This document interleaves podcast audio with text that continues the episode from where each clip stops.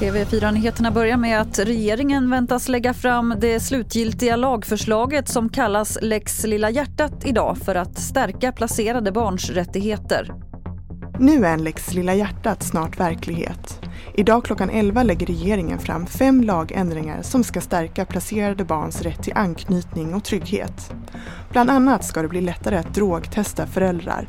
Om tvångsvård upphör blir socialnämnden skyldig att följa upp barnets situation i sex månader.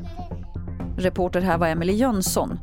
I Region Jönköping får nu även covid-smittade anhöriga vara med vid förlossningen. Det rapporterar SVT.